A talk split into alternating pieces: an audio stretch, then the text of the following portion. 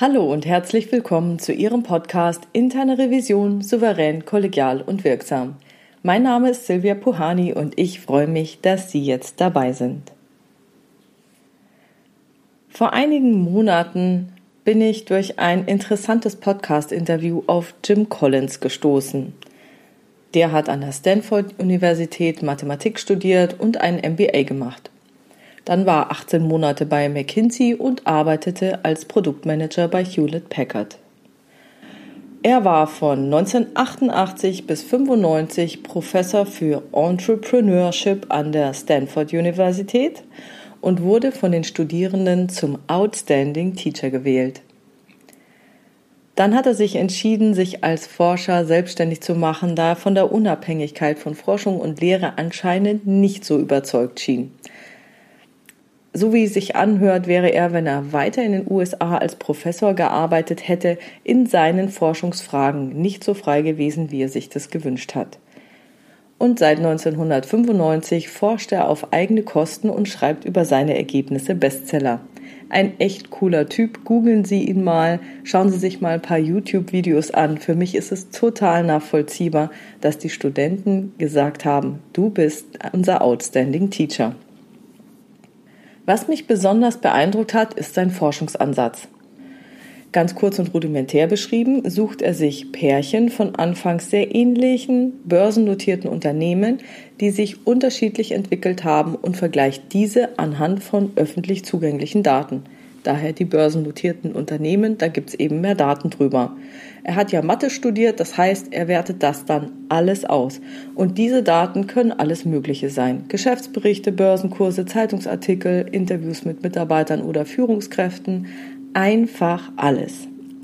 Dann digitalisiert er diese Informationen, wertet sie aus und sucht mit seinem Team nach signifikanten Unterschieden zwischen den Unternehmenspärchen also zwischen dem einen Unternehmen, das sich super entwickelt hat, und dem anderen Unternehmen, das zu Beginn ähnlich dastand, dann aber doch keine so tolle Entwicklung genommen hat.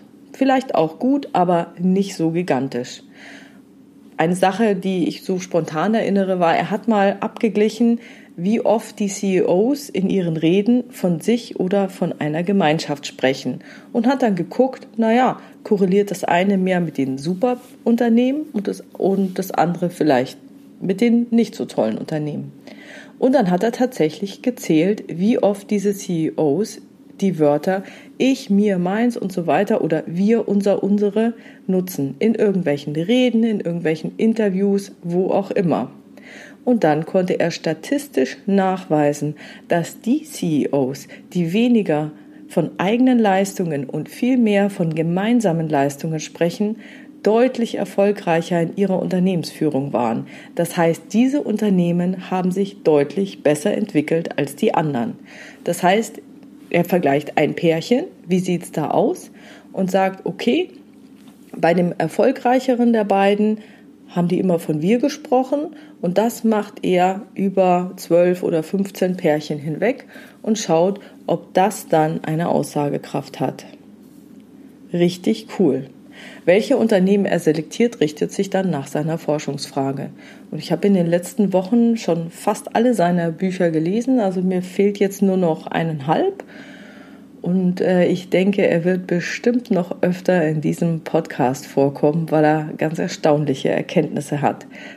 Das sind Erkenntnisse zu Dingen, die wir wahrscheinlich eher in die Ecke der weichen Faktoren stellen würden. Besonders interessant finde ich dann in seinen Büchern immer, wie er seine desillusionierenden Forschungsergebnisse beschreibt. Also das sind dann genau diese Analyseergebnisse, die er als Forscher nicht wahrhaben wollte. Ja, aber die Daten belehren ihn eines Besseren. So auch in diesem Fall, den ich nun mit Ihnen teilen möchte. Das, was ich jetzt erzähle, stammt aus seinem Buch Build to Last, welches er gemeinsam mit Jerry Porras geschrieben hat. Das ist bereits 1994 erschienen und handelt von visionären Unternehmen. Also Unternehmen, die ihre Branche anführen, von ihren Konkurrenten bewundert werden, eine lange Erfolgsgeschichte geschrieben haben, verschiedene Produktlebenszyklen durchlaufen sind, durch mehrere Generationen von Führungskräften beeinflusst wurden und die Welt nachhaltig verändert haben. Und er ist zum Beispiel davon ausgegangen, dass genau die Unternehmen langfristig am erfolgreichsten sind, die eine optimale Masterstrategie umgesetzt hatten. Also hat er die strategischen Planungen der Unternehmenspärchen analysiert. Hier die Ergebnisse. Das erste Unternehmen, das er betrachtet hat, war Johnson Johnson. Und das hatte 1890 zunächst nur medizinische Produkte wie Mull oder Pflaster im Angebot. Dann schrieb ein Arzt an das Unternehmen und beschwerte sich über auftretende Hautirritationen. Aus Kulanz schickte ihm der Forschungsdirektor italienischen Talgpuder, um die gereizte Haut zu beruhigen. Gleichzeitig setzte sich der Forschungsdirektor dafür ein, dass bei bestimmten Produkten jedem Standardpaket eine kleine Dose Talgpuder als Gratisbeigabe hinzugefügt wurde. Und zur Überraschung des Unternehmens meldeten sich viele Kunden, die das Talgpuder separat kaufen wollten. Und auf diese Art und Weise entstand ein separates Produkt, das Johnson Johnson Toilet and Baby Powder, das eines der berühmtesten Haushaltsprodukte in den USA wurde. Hiermit wandte sich das Unternehmen dem Markt für Endverbraucher zu, weg von Medizin hin zu Endverbrauchern. Und dieser Vertrieb von dem Babypuder war sozusagen eher ein glücklicher Zufall und nicht das Ergebnis von strategischen Überlegungen. Das bedeutet, dieses Unternehmen nahm eine inkrementelle kleine Veränderung vor, die nach und nach wuchs, zu einer strategischen Veränderung führte und schließlich 44 Prozent der Erträge von Johnson Johnson ausmachte. Das war's aber nicht. 1920 stolperte das Unternehmen erneut über ein super berühmtes Produkt. Und das kam so. Die Frau eines der Angestellten, Ernie Dixon, schaffte es immer wieder mal, sich mit einem Küchenmesser zu schneiden. Um seiner Frau zu helfen, entwickelte dieser Mitarbeiter ein kleines Stückchen Mull mit einer speziellen Beschichtung, das er an einem chirurgischen Klebeband befestigte. So entstand das erste Pflaster. Er erwähnte diese Erfindung gegenüber dem Marketing, welches sich entschied, dieses Produkt am Markt zu testen. Und Pflaster wurden der größte Verkaufsschlager der Firmengeschichte. Und das hat Jim Collins überhaupt nicht gefallen.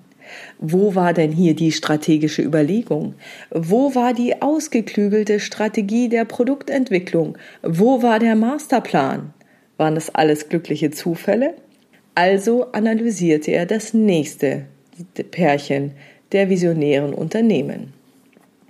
Das nächste war Marriott. J. Willard Marriott hatte 1937 bereits eine Kette von neun profitablen Restaurants betrieben, die großen Wert auf Kundenservice legten. Das Konzept funktionierte.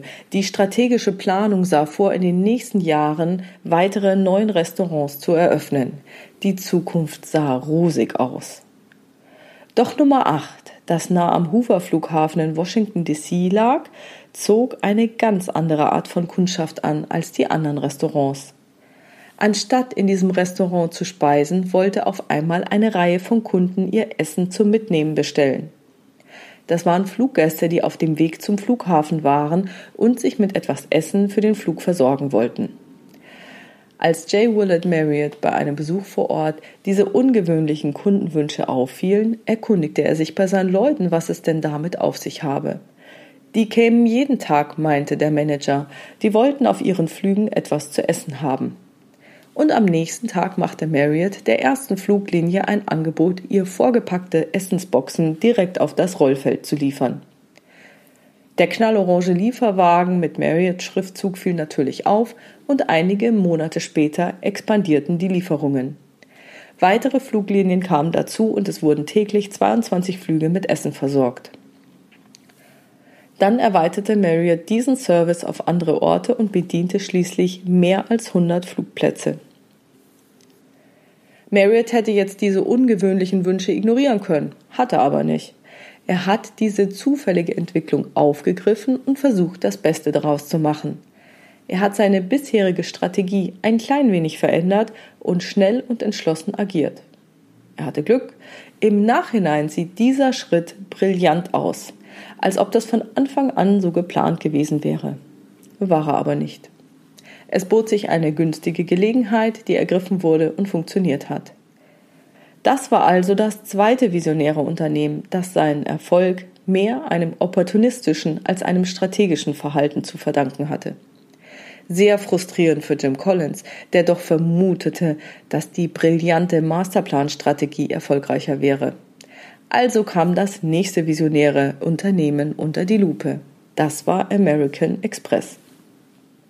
1850 begann American Express mit regionalen Frachtzustellungen. Es ist mit dem UPS des 19. Jahrhunderts wahrscheinlich vergleichbar. 1882 veränderte American Express eine Kleinigkeit, die der Ursprung einer großen strategischen Veränderung war. Denn American Express merkte, dass das Angebot ihrer Geldtransporte weniger nachgefragt wurde. Stattdessen wurden Postanweisungen immer populärer. Das ist eine Art Bargeldtransfer. Das wurde auch bis April 2002 in Deutschland von der Deutschen Bundespost angeboten. In Österreich ist das die Inlandspostanweisung, die die BAWAG PSK anbietet. Das funktioniert wie folgt. Der Sender zahlt auf einem Postamt einen Geldbetrag ein und gibt eine Anweisung, den Betrag an einen bestimmten Zahlungsempfänger auszuzahlen. Das Geld kam also sicher beim Empfänger an. Also nichts mit Wildwest und Postkutsche überfallen und so. Den Kunden gefiel das und der Einstieg in die Express Money Order von American Express wurde ein unerwarteter Erfolg. American Express erweiterte die Standorte und bot diese Dienstleistung nun auch an Bahnhöfen und in Warenhäusern an. Und so stieg es ganz unbeabsichtigt in den Markt der Finanzdienstleister ein. Zehn Jahre später machte dann der Firmenchef JC Fargo Urlaub in Europa. Hierbei hatte er Probleme, seine Letter of Credit, auf Deutsch ist das ein Akkreditiv, in Bargeld zu tauschen. Hierbei verpflichtet sich ein Kreditinstitut nach Weisung des Auftraggebers bei Vorlage bestimmter Dokumente innerhalb eines bestimmten Zeitraums eine Zahlung an einen bestimmten Zahlungsempfänger zu leisten. Oder in anderen Worten, der Firmenchef von American Express hatte in Europa Probleme an Bargeld zu kommen. Er wollte also in Europa etwas nutzen, das in den USA überhaupt kein Problem darstellte und an vielen Orten akzeptiert wird.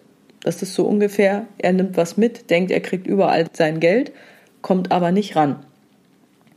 Da das alles jetzt recht kompliziert klingt, stellen Sie sich einfach vor, der Firmenchef ist 1892 in Europa und muss mit diesem Letter of Credit in große Städte fahren, damit er an Bargeld kommt. Und das war er anscheinend nicht gewohnt und vielleicht waren, waren ja auch ein paar peinliche Situationen dabei. Also wenn ich in Europa wäre, wäre ich vielleicht dann auch mal an der Côte d'Azur oder so Weiß ich jetzt nicht, ob es da eine Bank gibt, die einfach mal so ein Letter of Credit eintauscht. Wie auch immer, ist ja egal. Also kaum zurück informierte er seine Mitarbeiter darüber und meinte, dass diese Letter of Credit in Europa so nützlich waren wie nasses Packpapier. Wenn er als Firmenchef von American Express schon solche Probleme hätte, müssten gewöhnliche Reisende ungleich größere Probleme haben weil Bargeld will ja keiner mit sich rumschleppen. Und dagegen wollte er was tun. Und so entwickelte American Express den Travelers Check. Beim Kauf eines Travelers Checks mussten diese unterschrieben werden. Wenn man diesen in Geld tauschen wollte, musste die gleiche Person erneut unterschreiben. Durch den zeitlichen Verzug zwischen Einzahlung und Auszahlung und einer gewissen Anzahl von verlorenen Traveler Checks kam es zu dem angenehmen Nebeneffekt für American Express, dass das Polster an Bargeld von 750 US-Dollar auf bis zu 4 Milliarden US-Dollar anwuchs. Das war 1990. Dieses Produkt brachte American Express einen Ertrag von 200 Millionen US-Dollar. Strategisch gesehen hat American Express nie in einem Masterplan geplant, den Frachtdienst zu verlassen und Finanzdienstleister zu werden. Es waren kleine Schritte, die das Unternehmen dazu brachten, sich in eine andere Richtung zu entwickeln. Doch damit nicht genug. American Express hat sich auch vollkommen unbeabsichtigt als Reiseanbieter betätigt. Strategisch gesehen gibt es eine klare Aussage des Firmenchefs JC Fargo, dass American Express keinesfalls in das Tourismusgeschäft einsteigen oder ein Reiseanbieter werden wolle. Aber genau das ist trotzdem passiert. Denn das Unternehmen war sehr kundenorientiert und wollte die Probleme ihrer Kunden möglichst umgehend lösen und dabei sich bietende Opportunitäten nutzen. 1895, also kurz nachdem American Express ein Traveler Check Büro in Paris eröffnet hat, unterstützte der recht unternehmerisch orientierte Angestellte William Dalibar, also ich hoffe, ich spreche den jetzt richtig aus, die amerikanischen Touristen, die bei ihm Traveler Checks einlösten, auch mit weiteren Dienstleistungen. Er kümmerte sich um ihre Post, informierte über Reisemöglichkeiten, verkaufte Tickets und stand mit Rat und Tat zur Seite. Damit seine Aktivitäten nicht auffielen, es war ja verboten, versuchte er es unter dem Radar zu halten. Eine echte, brauchbare Illegalität, wie ich sie in Folge 60 beschrieben habe. Wer nicht weiß, was es ist, hört noch mal rein. Er testete in kleinen Schritten verschiedenste Dienstleistungen aus und versuchte zum Beispiel Schlafkojen auf Dampfschiffen zu verkaufen. Und mit den gelungenen Experimenten ist er dann an American Express herangetreten und hat das Unternehmen überzeugt, entgegen der eigentlichen Strategie dennoch eine Reisesparte zu eröffnen. Und das Unternehmen begann dann Zugkarten, Pauschalreisen und eine Reihe weiterer Reisedienstleistungen zu verkaufen. 1912 hatte sich American Express als Reiseanbieter etabliert, obwohl es das selbst nicht zugeben wollte. Anfang der 1920er Jahre hat sich die Reisesparte zum zweitwichtigsten strategischen Standbein von American Express entwickelt. Das wichtigste strategische Standbein blieben aber die Finanzdienstleistungen. Kundenorientierung und kleine Schritte, bei denen sich bietende Opportunitäten ausgenutzt wurden und kein genialer Masterplan führte also dazu, dass sich American Express in etwas vollkommen anderes entwickelt hat – vom Paketzusteller zum Finanzdienstleister und Tourismusanbieter bzw. Reisedienstleister. So, und nach diesen drei Beispielen war Jim Collins richtig fertig. Und das schreibt er auch so in seinem Buch. Es kann ja wohl nicht wahr sein, dass diese Unternehmen keinen Masterplan für ihre strategische Entwicklung und ihren Erfolg hatten. Und dass das ganz anders aussah. Also hat er sich natürlich die Frage gestellt, ob er die als Ausreißer betrachtet und die Daten ignorieren kann und er hätte es gerne getan. Er hat aber diese Ausreißer zum Anlass genommen, auch bei den anderen Unternehmenspärchen nachzusehen, wie es um den Masterplan der Strategieentwicklung steht. Und er fand bei den visionären Unternehmen weitere Beispiele. Hewlett Packard zum Beispiel. Bill Hewlett von Hewlett Packard erzählte dem Forscherteam, dass HP niemals mehr als zwei bis drei Jahre im Voraus geplant hätte. Einen Masterplan hätten sie erst recht nicht gehabt, als sie sich entschieden, in das Computergeschäft einzusteigen. Ganz im Gegenteil. 1965 entwickelte Hewlett Packard seinen ersten kleinen Computer nur, um Rechenleistung für ihre eigentlichen Produktlinien zu ergänzen. Sie nannten es nicht mal Computer, sondern Instrument Controller.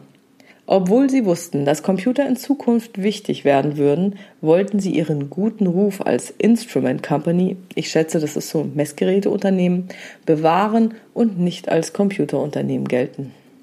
Das nächste Unternehmen, Motorola. Motorola stieg 1949 in das Geschäftsfeld Advanced Electronics ein. Und zwar nicht über einen Masterplan, sondern ganz natürlich darüber, dass ihr Labor diese Dinge, also Transistoren, Halbleiter, integrierte Schaltkreise und so für ihre eigentlichen Produkte, die Radios und Fernsehgeräte entwickelte. Erst 1955, also sechs Jahre später, fiel bei Motorola die strategische Entscheidung, in die Elektroindustrie einzusteigen. Und zwar nur, weil eine neue Fabrik, die benötigt wurde, teuer war und daher diese Bauteile auch nach außen verkauft werden sollten. Und dann hat Jim Collins weitergeguckt. Weitere Firmen waren Citicorp, Philip Morris, General Electric, Sony und andere. Und das bedeutet jetzt nun nicht, dass diese Firmen niemals Pläne hatten. Überhaupt nicht. Es war für Jim Collins und seine Forscher nur so überraschend, dass sie so viele Fälle fanden, in denen wichtige Veränderungen der visionären Unternehmen eher über einen gewissen Prozess und weniger über einen genialen Masterplan verliefen. Und diese Beispiele sind auch keine Fälle von glücklichen Umständen und Zufällen. Überhaupt nicht. Die Forscher haben sich das angeguckt und fanden andere Zusammenhänge. Neben einem riesengroßen herausfordernden Ziel, das heißt ja zum Beispiel bei Apple, wir wollen eine Delle ins Universum hauen, entwickelten sich diese visionären Unternehmen zu einem viel größeren Grad in einem evolutionären Prozess als die Vergleichsunternehmen. Jim Collins hat dieses Wort evolutionär genutzt, da die Art und Weise der Entwicklung sehr ähnlich zur zeitlichen Entwicklung einer organischen Spezies verläuft, die sich der Natur anpasst. Anstelle eines sehr konkreten, spezifischen, riesigen Ziels, das es zu erreichen gilt, werden zunächst kleine inkrementelle Schritte unternommen oder es passieren kleine Mutationen, die dann zu größeren Veränderungen und schließlich zu einer riesigen strategischen Veränderung führen. Evolutionäre haben keinen genialen Masterplan. Sie sind ungeplante Fortschritte, bei denen etwas ausprobiert wird. Wenn es gut ist, wird darauf aufgebaut und wenn es schlecht ist, wird es verworfen. Und dann wird am letzten Punkt, der gut war, weitergemacht. Wenn man sich im Nachhinein so eine evolutionäre Entwicklung anschaut, sieht es so aus, als ob das alles von langer Hand geplant gewesen wäre und ein strategischer, genialer Masterplan erfolgreich umgesetzt wurde. Die moderne Biologie beweist jedoch, dass es auch in der Evolution keinen genialen Masterplan gab. Die verschiedenen Spezies haben sich nach und nach entwickelt. Und das ist durch eine immer wieder wiederholte Abfolge von kleinen Variationen und rigoroser Selektion erfolgt. Genauso hat es auch Johnson Johnson gemacht. Sie haben ein dezentrales Umfeld geschaffen, in denen viele verschiedene neue Dinge eigeninitiativ ausprobiert werden konnten und wurden. Und dann haben sie sich die bietenden Opportunitäten ergriffen und ausgenutzt. Das, was funktioniert, wurde weitergemacht. Es musste nachweislich profitabel sein und mit der Kernideologie und den Kernwerten der Firma übereinstimmen, um im Produktportfolio aufgenommen und beibehalten zu werden. Und was Jim Collins so überrascht hat, war, dass es keinen genialen strategischen Masterplan gab, der perfekt umgesetzt wurde, in keinem der visionären Unternehmen. Das, was er vorgefunden hat, ist für ihn jedoch kein beliebiger evolutionärer Prozess, sondern ein absichtsvoller und zweckorientierter evolutionärer Prozess. Und das macht für mich deutlich mehr Sinn als die Aussage, die man sonst so von strategischen Beratern hört, wie zum Beispiel, ja, der Plan wäre ja genial gewesen, nur an der Umsetzung wäre das Unternehmen ja gescheitert. Oder noch schlimmer, die Mitarbeiter hätten es ja nicht auf die Reihe gebracht, die Pläne sauber umzusetzen. Wenn die nur die Umsetzung genau wie vorgegeben gemacht hätten, dann wäre der Erfolg garantiert gewesen. Ich bin sicher, Sie haben im Rahmen Ihrer Prüfungstätigkeit schon ähnliche Aussagen gehört. Mein eigentliches Aha-Erlebnis war aber ein ganz anderes, als ich das las. Und das war folgendes. Dass Start-ups heutzutage so vorgehen und in iterativen und inkrementellen Prozessen ihre Produkte entwickeln und verbessern, das wusste ich schon. Sie nutzen das Internet, testen ihre Online-Produkte und ihre Anzeigen, erhalten Rückmeldungen über Zugriffszahlen oder Klickraten oder bitten aktiv um Rückmeldung und verbessern damit ihre Produkte. Das hat mich nicht überrascht. Was mich überrascht hat, war, dass diese Vorgehensweise nicht nur von modernen Start-ups im Internetzeitalter genutzt wird, sondern dass etablierte, visionäre Unternehmen, die seit mehr als 100 Jahren existieren, ähnlich vorgegangen sind und damit mega erfolgreich waren. Und das bringt mich natürlich jetzt zum Nachdenken. In Banken ist es zum Beispiel vorgeschrieben, dass die interne Revision den Strategieprozess regelmäßig prüft. Da geht es also mehr oder weniger darum, welche Daten einfließen, welche Annahmen bestehen, ob alle Daten und Hochrechnungen in sich konsistent sind oder sich widersprechen und so weiter. Und jetzt frage ich mich, wie sinnvoll diese Vorgabe eines Strategieprozesses ist. Sie unterstellt, dass ein genialer Masterplan den Weg zum Erfolg ebnet okay, ja, wenn ich keinerlei Strategie habe oder irgendwas zusammenwurschtel, dann wird es höchstwahrscheinlich auch nicht zum Erfolg führen. Aber entsteht die wirkliche Strategie nicht erst, wenn ich schon weiß, was funktioniert? Wie strikt sind Sie denn in Ihrem Haus, wenn die vorgegebene Strategie umgesetzt werden muss, wenn Sie das prüfen, ob das erfolgt? Was wäre, wenn der Typ, der von American Express da seine Reisedienstleistung angeboten hätte und die interne Revision wäre drüber gestolpert? Hätten Sie es dicht gemacht? Hätten Sie es verboten?